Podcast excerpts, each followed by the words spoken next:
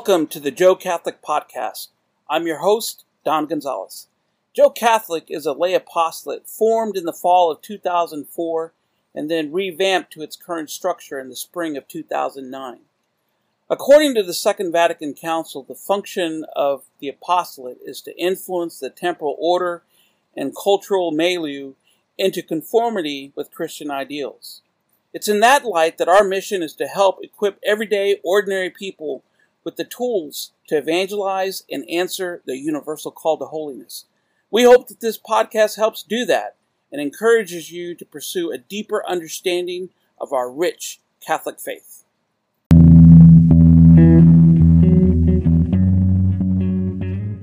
Welcome back to the Joe Catholic Podcast. I'm your host, Don Gonzalez, and tonight we're doing another segment of the throwback to my Stogie Mystagogy.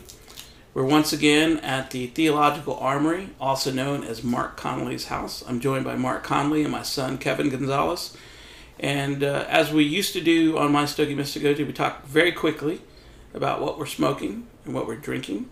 And then we're going to talk tonight about the Rosary. It is October, which the Church recognizes universally as the month of the Rosary. So, Mark, what are you smoking now? I'm smoking an Arturo Fuente 858 that has a Claro or Candela wrapper, which is a green wrapper. Does it taste like grass? It actually does a little bit taste like grass. It's got a fresh, light flavor to it. And how do you know what grass tastes like? I think it's Bermuda. Didn't you ever, as a kid, pick up a little piece of weed or whatever and put it in your mouth and chomp on it? I did more than that. When I was in the first grade, I got challenged to take a, a good amount of St. Augustine grass and eat it. Yeah. I did. Well, as you may know, I have my own secret society, the Hermetic Order of the Ruminantia. I am Frater Bovius. We have one other member, Frater Calculus. That would be Steve Hall, my imaginary friend. And uh, we follow the four chambered path to enlightenment, and we must ruminate frequently. And so, obviously, I have to eat grass. Fair enough. What are you pairing with your cigar tonight, sir? I can't remember if this is Dewar's White Label or Famous Grouse. I think it's Famous Grouse. Grouse. Or as I like to call it, Infamous Goose. All right. Anything special about that drink? Flavor profiles? No. Just your, just your basic good scotch to go with a good cigar. It, you know, it's. Scotch snobs would probably not refer to it as a good scotch. I don't care. It's a mild scotch. It's not overly peaty. It has a little bit of peat to it, and it blends with the smoke of the cigar. So, scotch goes well with cigars, as we've discussed in previous podcasts. And so, I typically prefer a scotch to almost any other drink, except maybe port. All right. Kevin, what are you smoking? Or is it out now? It's out. I haven't relit it yet. It was uh, Jacobs. That's all I know about it. A little shorty. Yeah, so that cigar Rosie picked up in Lancaster, Pennsylvania. And uh, there's this sort of ongoing joke about Rosie knows everybody everywhere. And she went into, uh, she was looking for a hookah bar while she, after she got off work. And she found one on Google where she says hookah bar near me. And it took her to a cigar store where they also had hookahs and the guy there has some of his own brand. It's Jacob's Cigar Lounge or whatever in Lancaster. And so she got in a conversation with him, and there was a pilot from American Airlines in there. I think he was a captain. And the three of them were the only ones in there, and they just got in a long conversation. And turns out that either the captain or the owner of the place knows somebody that lives in Ennis, Texas, and sure enough, knows somebody that was part of Rosie's family in her previous marriage. And so she always finds these connections to people. And so in the conversation, she actually got me on the phone on Facebook Live and walked me through the humidor, and I picked out a couple of cigars, and then the guy threw in some extra ones, and that's one of them. And he was saying, "Yeah, have him review this on his podcast." So, if you would care to comment on it, that would be awesome. I think that might have been one of the free ones because she bought like four, and I, he threw in three additional ones. It's got a really nice band on it. Very artistic looking from a distance. Kevin, do you remember anything about what it tasted like while you were smoking? Honest to God, no. I enjoyed it. and it burned quickly. All right. Did it burn quickly because the cigar was burning quickly or because you were smoking it quickly? Both. All right. You smoke like I do. All right. And you're pairing that with what looks like maybe coffee? Yeah, it's a cup of Joe. What type of coffee is he drinking today? The Mark Special. That would be Javelia Javelia. All right. House Blend, House blend with a, as opposed to traditional or French roast or one of the other ones. a spoonful of sugar. A spoonful of sugar helps the medicine go down. You really put sugar in your coffee? Aye, I do. Mm. Not every time. But some. All right. I had a uh, bulletproof coffee before I started Did you? in hopes that I would be filled with intellectual insight due All right. to the fat going to my brain. Exactly. All right. Well, I'm having. Actually, as I lit it, I did realize this is a bestseller. It is not.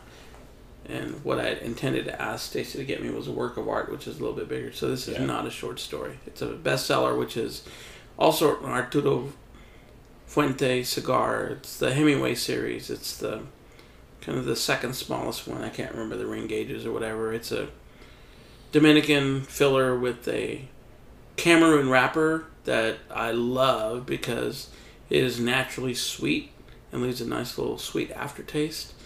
And I'm pairing that with Knob Creek Kentucky Straight Bourbon Whiskey, small batch. And this also has kind of a caramel Yeah, it does. Caramel flavor to it, and that's pairing up quite well with the Cameroon wrapper. So it's going to be really fun to see how that tastes at the end of the cigar. I have to tell you, when I was in Nashville last week, I was talking to my niece's husband, James Brown. Wow! Step back, kiss myself. Mm. so, so uh, Shannon Brown married James Brown, so she's Shannon Brown Brown. And James Brown started listening to our podcast, and he actually enjoyed the parts of this podcast where I go, I'm detecting hints of smoke. and he, All right, so shout out to him. Does he know about the switch over to Joe Catholic? no, he All doesn't. right. So I have to let him know. Let him know, and he can find it on iTunes now. Yes. Yeah, that's the big thing for this week. We finally, after three months of trying, finally got on iTunes. So, uh, and apparently people are listening. So, good for that. All right, so that's what we're smoking, and that's what we're drinking. If we have anything, any big reveals about the cigars or whatnot, we'll talk about those on the back end. So now to our major segment, which is going to be talking about the Rosary. So October is the month of the Holy Rosary. Some people refer to it as Pray the Rosary month, like any other month isn't the time to pray the rosary. And one of the things that, you know, in my work with Joe Catholic now for 14 years or however long it's been, I find that a lot of guys think that the rosary is kind of a feminine thing. Hmm. At least that's kind of their first take on it. But the reality of it is, I would argue that it's a very manly prayer, and my reason for that is is that at the heart of the mysteries of the rosary is a reflection on the life, death, and resurrection of Christ, who is the perfect man, and you can't get more manly than that.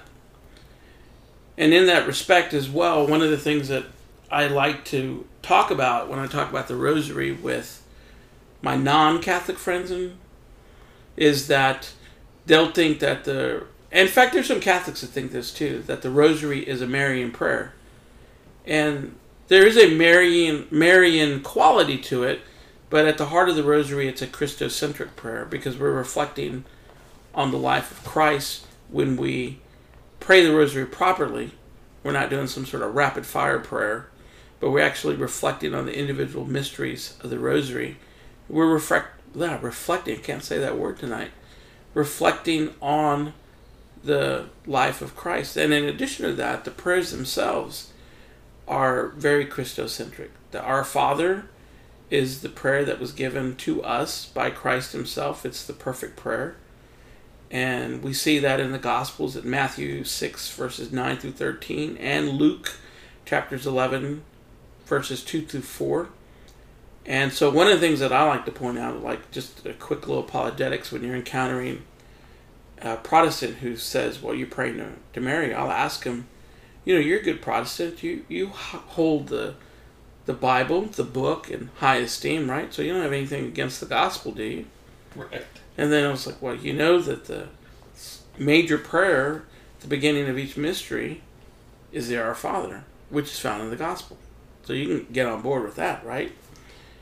And they're like, okay, I can get on board with that, but what about that Hail Mary? I said, well, did you know that the Hail Mary prayer has its roots in the gospel? Yeah. And they'll look like it, look at you like, what are you talking about? And then I'll point them to the first part of the prayer being taken from the first chapter in Luke, primarily verses 28 and 42. And then I'll also say that, like, right smack in the middle of the prayer is the name of Jesus. Yeah, that's the hinge. Yes, real good way to put it. And then finally, at the very end, we make a petition to Mary to pray for us, especially at the time of our death. And then I'll point out to them, I said, Look, you're my Christian brother. You've asked me to pray for you. When we ask Mary to pray for us, it's no different. And so the quick little apologetics there. And before, what I, what I want to spend most of our time talking about is kind of our personal reflections on maybe an individual take on a mystery or what our favorite mysteries are or any personal story. Before we do that, I want to say that John Paul II wrote an encyclical on the Rosary when he he had a whole year of the Rosary, and I want to say it was in the year 2000. I could be wrong about that. But he said that while the Rosary is Marian in character, he also said, quote, it is at the heart a Christocentric prayer. So at the end of the day, that you know, it's not me asserting it's Christocentric. That's Saint Pope John Paul II. And furthermore, Pope Paul VI. I guess is he Saint Paul VI now? I think he is. I confess ignorance to that. I don't know. Well, for sure he's blessed, but I'm pretty. I think he was recently made Saint Paul VI. We'll have to look that up. He called the Rosary a compendium of the Gospel because the mysteries of the Rosary are the essential events of the work of our redemption. And so there we go. That's where we find the Rosary. And the name of that uh, apostolic letter is Rosarium Virginis Maria. Maria. So, I guess Virgin Mary of the Rosary? Latin yeah, Rosary man? of the Virgin Mary. Yeah. All right. And so that's the that's the I misspoke when I called it an encyclical, the apostolic letter that was written about by John Paul about the Rosary.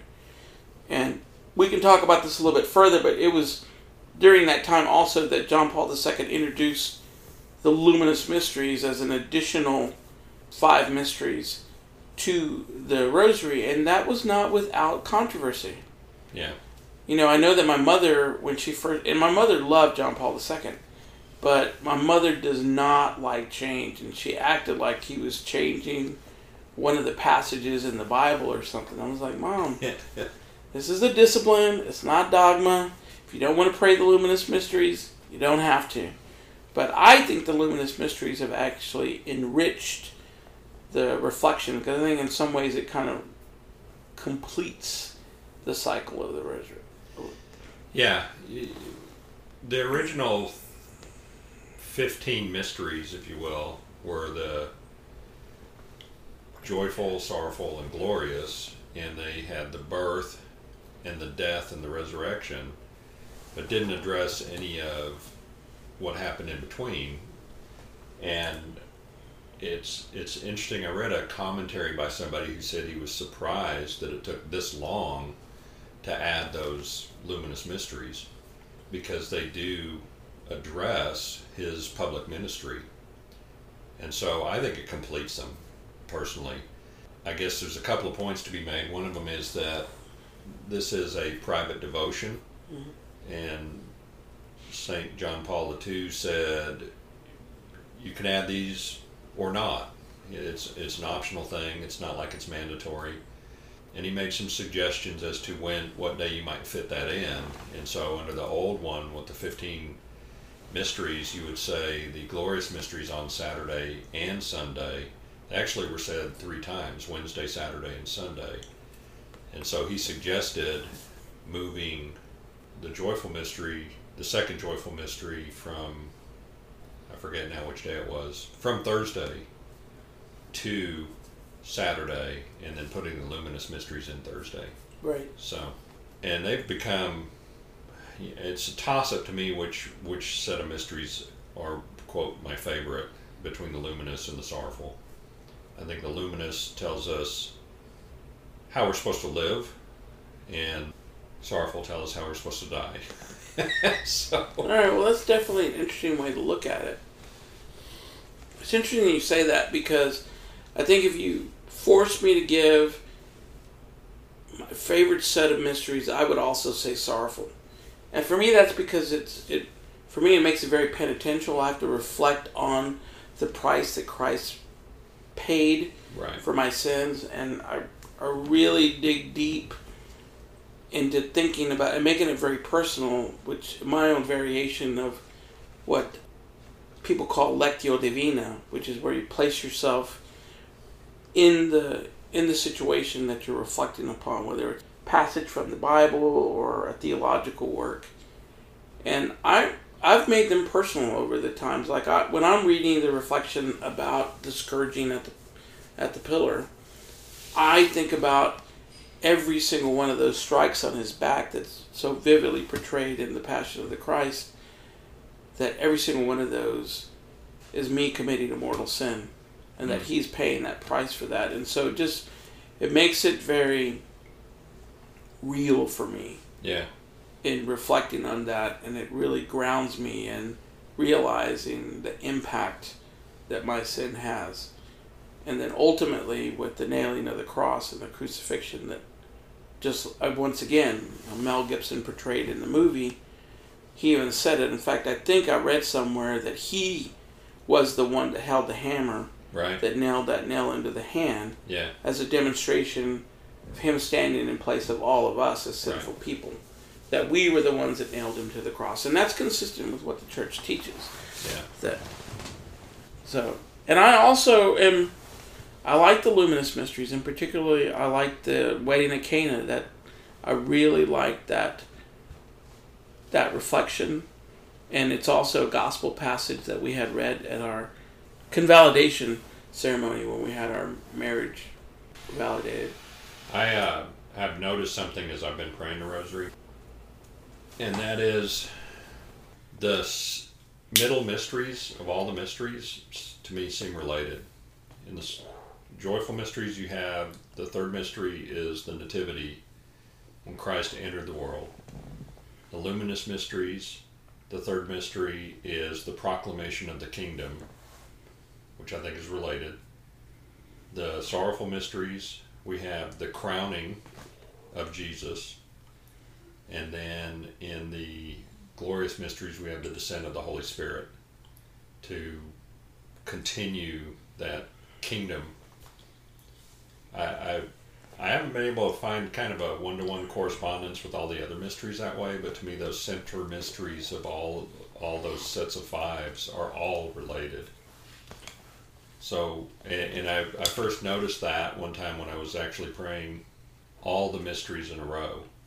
Which, if you've never done that, y- yeah, it's a time commitment. But if you sit down and, and you just start and you pray all 20 mysteries, the continuity really makes itself evident. And that's when I first recognized this harmony between the third mystery of all four sets.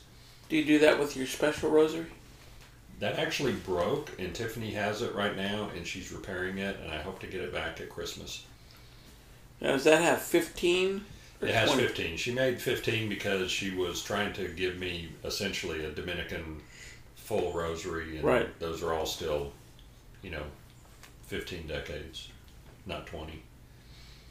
So, for those of you that may be listening for the first time, What is your official relationship with the Dominican order now? I am a lay Dominican, and so the for people who don't know, different some of the orders have uh, the ability. They used to call it third order, and uh, one of the definitions I heard is the priests would be the first order, the nuns were the second order, and then laity would be a third order. And so these these are and and each order has their own different requirements. But for the Dominicans, there was a year of inquiry and then a year of uh, candidacy, basically. And then if you feel ready and that you're called to live the Dominican spirituality, then you can make three year temporary promises. And at the end of that three years, if you still feel like that's what you want to do, then you make permanent promises. And part of the reason that they take so long to make this decision is because one of the things you're doing is committing to working out your salvation through Dominican spirituality. And so, if that's what you're going to do, you need to really understand what it is you're doing. So that's my relationship. I'm So you've gone through all that process. I'm in the second year of my temporary promises. But once you enter those promises, you're actually allowed to add OP to the end of your name. And different provinces have different rules. Some provinces use the, the acronym OPL, so Order of Preachers Lay. But in the southern province, we just do OP. But if you're going to use OP, you have to put Mr. or Ms. or Mrs. or something at the front of your name so that people don't think you're a priest. So if I were to just put Mark Connolly OP, somebody might think that I'm actually a priest, which I am not. And so if I'm going to use OP in my signature, I have to put Mark or Mr. in front of it. So Mr. Mark Connolly OP. Do you do that? Yeah. If I if I do sign my name that way, I do. Yeah. So How about in the professional world? I don't. So you're not really proud of being a Dominican? I'm playing. So I have to bring it up. There's a long-standing debate as to whether or not the Dominicans introduced the rosary or the Franciscans introduced the rosary. And I think if I remember correctly, Francis and Dominic were contemporaries. That's right. In fact, there's an interesting story because even though the Dominicans are known as the Black Friars, they're known for that because of a black capa or cape that they wore over their habit. But that was when they were traveling. If they're just hanging out in their house or whatever, they wore a solid white habit. And the Franciscans were in black. And supposedly, and this is just a pious story, but supposedly Dominic and Francis met each other, and they, because they had both taken vows of poverty, they didn't have anything to exchange. So Francis gave the Dominican gave gave Dominic his black belt, and Dominic gave Francis his white cord or rope that he wore around his waist. And so that's the way it Yeah, so now. Dominicans have a white habit with a black belt, and Franciscans have a black habit with a white rope. I thought it was because y'all were like kung, kung fu warriors. No. Now, as how do you? I know they don't use the third order thing anymore. They just say I'm just a lay Dominican. just a lay Dominican. But one of the things that you have is that when you die, Yeah. you can be buried in the habit, right? Yeah, so if I take my permanent promises, then I can actually obtain the Dominican habit, and if I so choose, I can be buried in it. Okay. So you still haven't answered my question. Did the Dominicans introduce the rosary? Well, so I hate to shatter everybody's bubble, but the rosary predates all of that.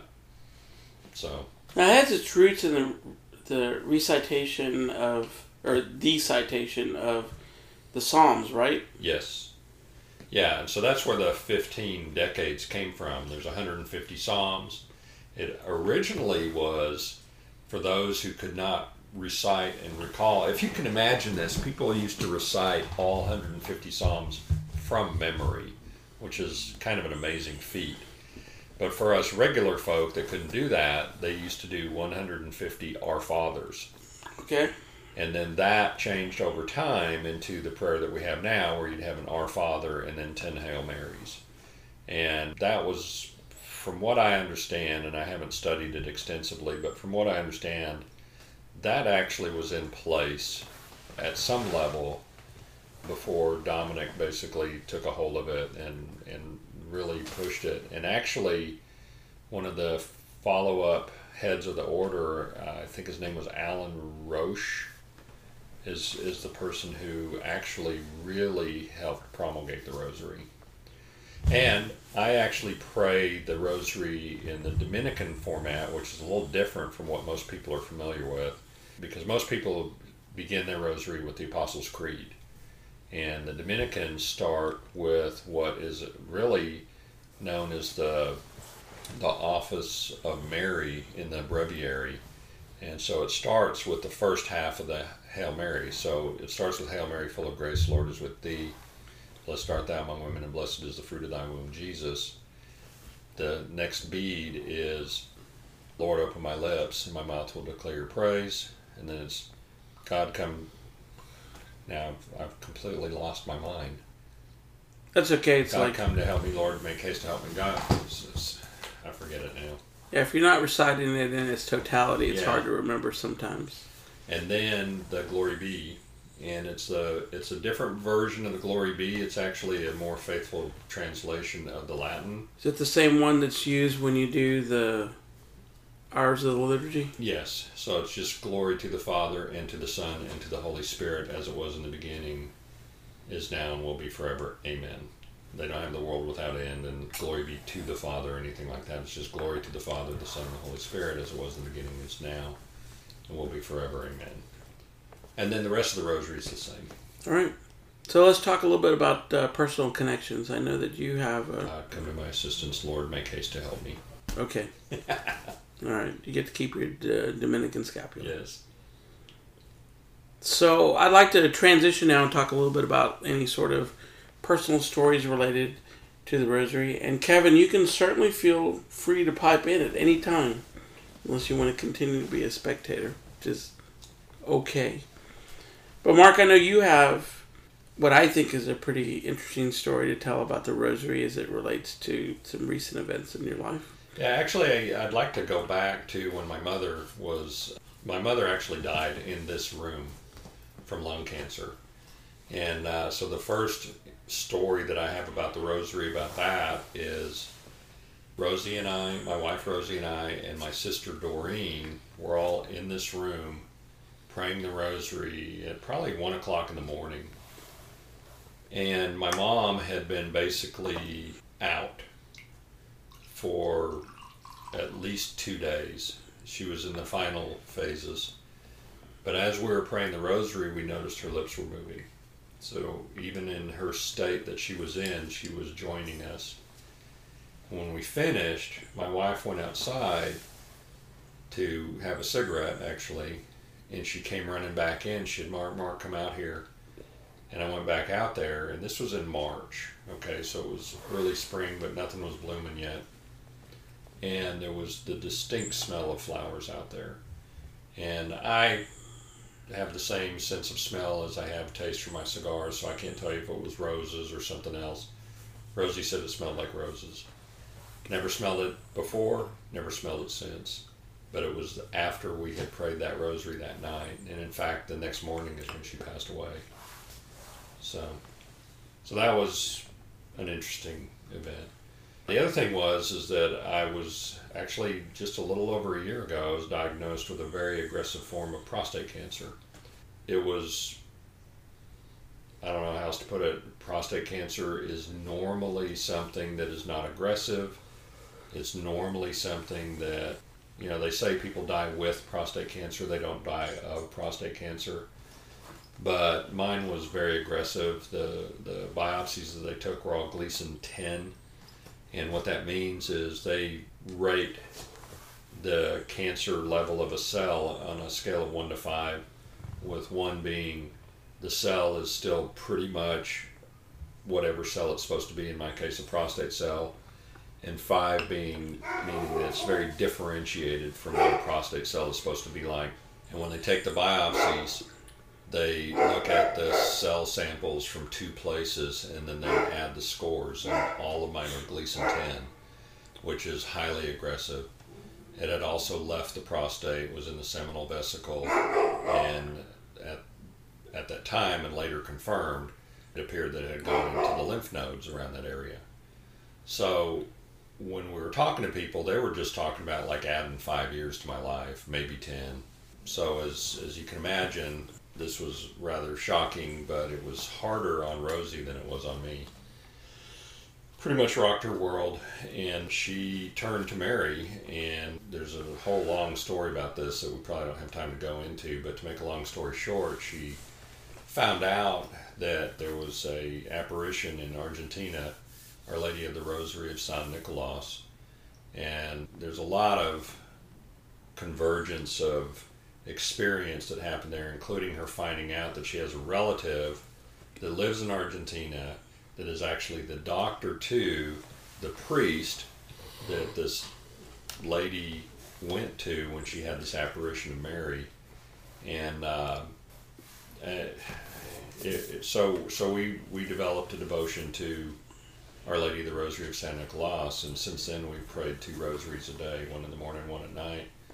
One in the morning is uh, for our intentions, or actually for the intention of the Rosary, the Lady of the Rosary of San Nicolas, and the one in the evening is been for me primarily, and then also anybody else that we might know that is suffering from any kind of cancer, or as different people have different prayer request needs, we'll add those into our uh, evening rosary.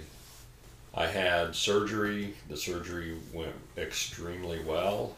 The doctor had never said that he felt like he could get all of it, but when he came out of the surgery, now I was incoherent, but when he was talking to Rosie, he said, Yeah, you know, I may have got it all. Turns out that wasn't the case. They do something with the prostate, they dip it in a bowl of dye, and, and it'll show areas where the cancer is on the surface. What that means is they sliced through, and so there's no doubt that some cancer cells were left behind but all my bone i've had two bone scans they're negative. I've had four subsequent psa exams where the psa is undetectable. I've gone through eight weeks of radiation which ended in june. So far there's no indication of any cancer. We're going to do a follow-up with uh, chemo probably as just an insurance. But the prognosis went from you know we're going to try to add some years to your life to we think we can eradicate all of it. And we attribute this to the intercession of Mary. So. And you keep praying. Oh yeah. Rosary now. Oh yeah.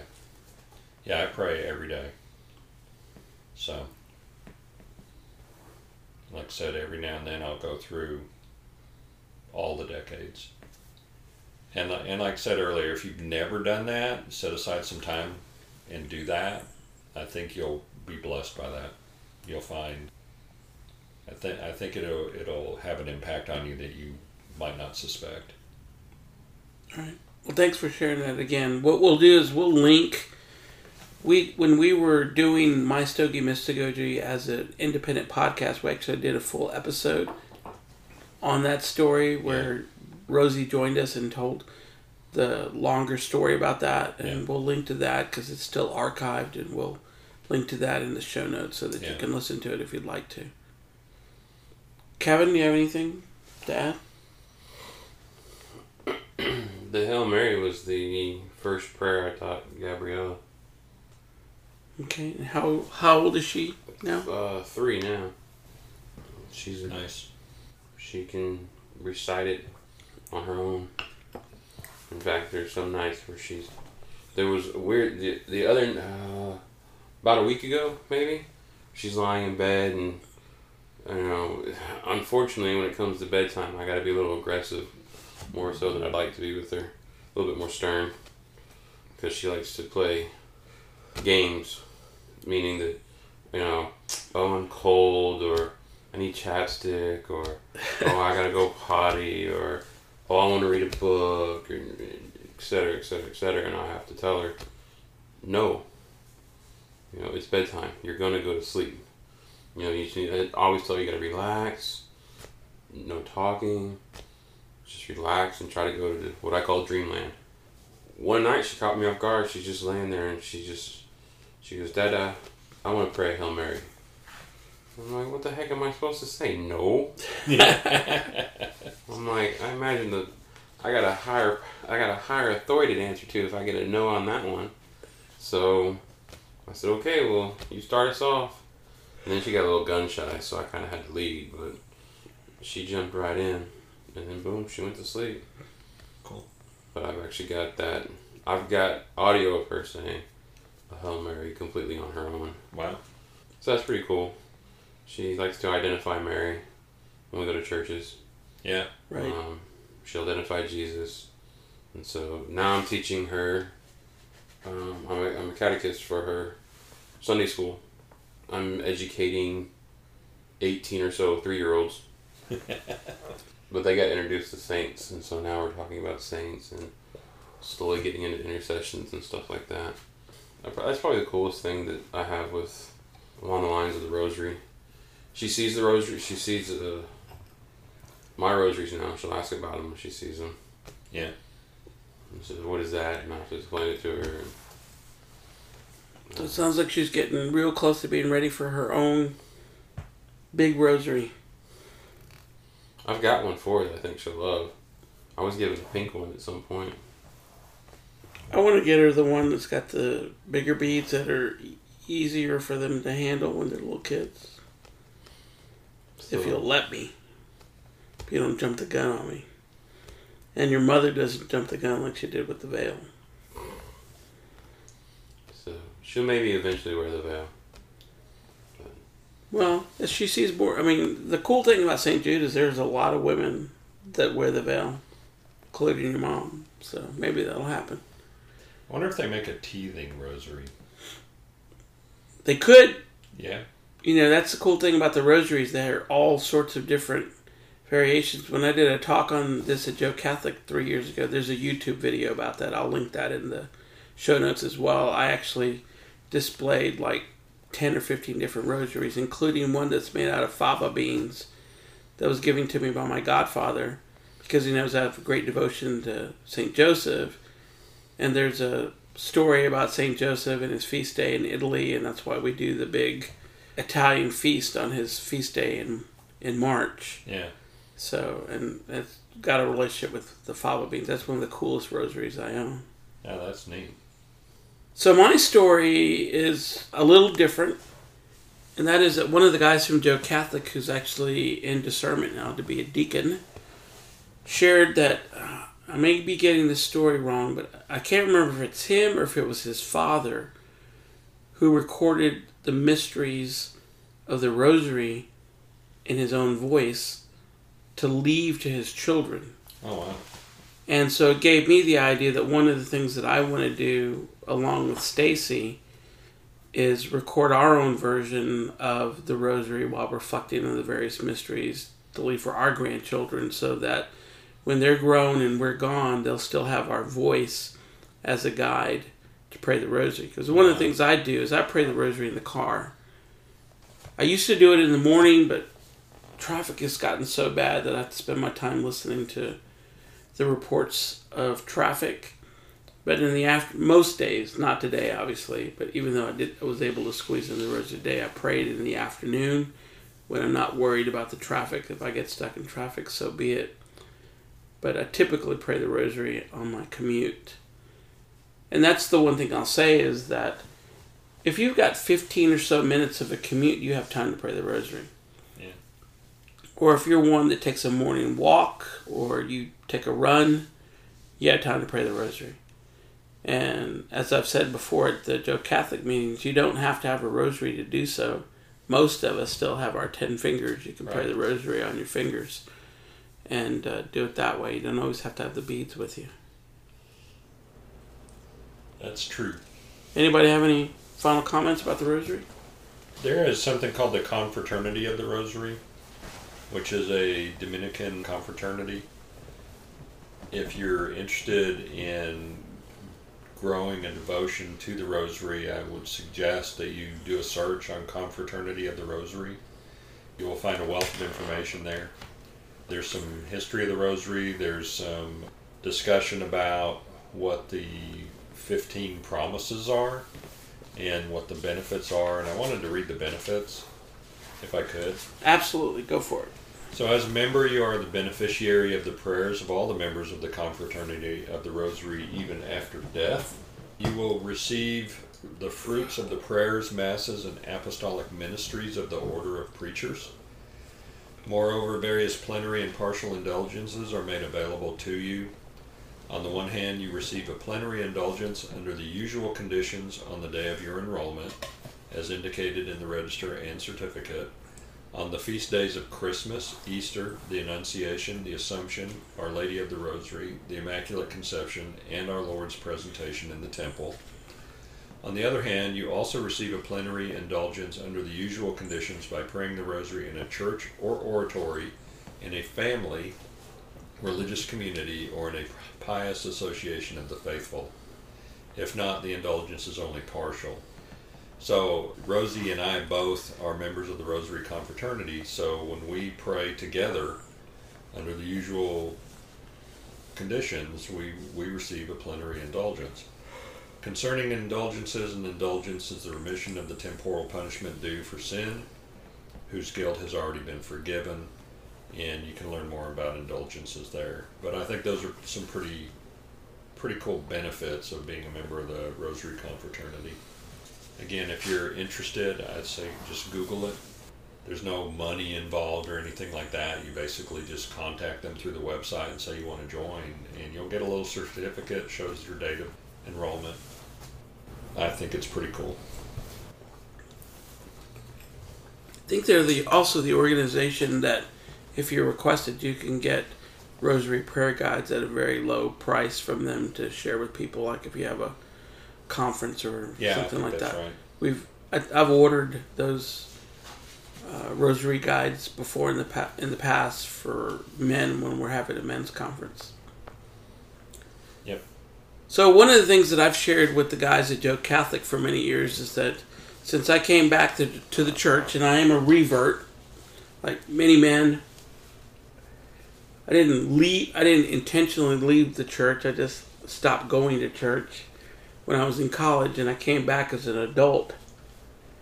And since then, I've been looking for a shortcut, and I've discovered there real there, there are no shortcuts to holiness, but there are some tried and true practices, and there have been countless popes and saints that have cited the rosary as a very powerful spiritual weapon. In fact, Padre Pio, whose feast day we celebrated not too long ago, used to call out to the young friars and said, "Bring me my weapon." Yeah. and he was talking about bringing his rosary. So, you know, there are a number of saints that have had two practices that are consistent in their lives, and that's a daily recitation or of the rosary as well as a frequent use of the sacraments. And uh, St. John Paul II said in that apostolic letter that I mentioned earlier that the rosary is a prayer loved by countless saints and encouraged encouraged by the magisterium. You can actually find references to the rosary in the catechism. So it is definitely something that you should want to incorporate in your daily prayer life. In fact, if you don't have a daily prayer life, it's something it's it's where you can start. And if nothing else, great efficacy can be found in praying it as a family. I'm reminded of now Venerable Father Peyton, Yes. who used to say, We have all heard this before, and it's associated with his apostolate the family that prays together stays together. And so, what better way to do that than whether you have children that you can pray the rosary with and teach them how to pray maybe one of the mysteries as you're praying it as a family, or you're older like you and I are, and we're empty nesters now. You, as you and Rosary, you and Rosie do, pray the rosary together. So if you don't have the rosary as part of your daily prayer life, we highly encourage you to do so.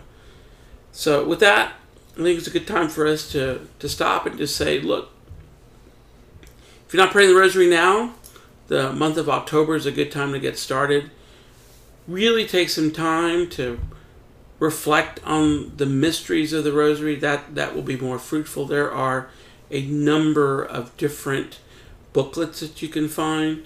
One I like in particular wouldn't be a conversation with me if I didn't mention Saint Jose Maria. Saint Jose Maria wrote some reflections on the rosary and he does a wonderful job of including his his own Lectio Divina in those uh, reflections where he places himself in the presence. Like his reflection on the Annunciation, he talks about hiding somewhere and seeing Mary being presented by St. Gabriel at the Annunciation. So I think that's a pretty cool thing to do, especially if you're praying the Rosary before the Blessed Sacrament. You can really spend some time reflecting on those mysteries and slowing it down. Obviously, if you're in the car, you can't do that. But from time to time, it would be a good thing to incorporate as well. So, thanks for joining us. We hope you have a great October of praying the Rosary and learning more about the life of Christ and growing closer to Him as you pray the Rosary. Thanks for joining us. Good night.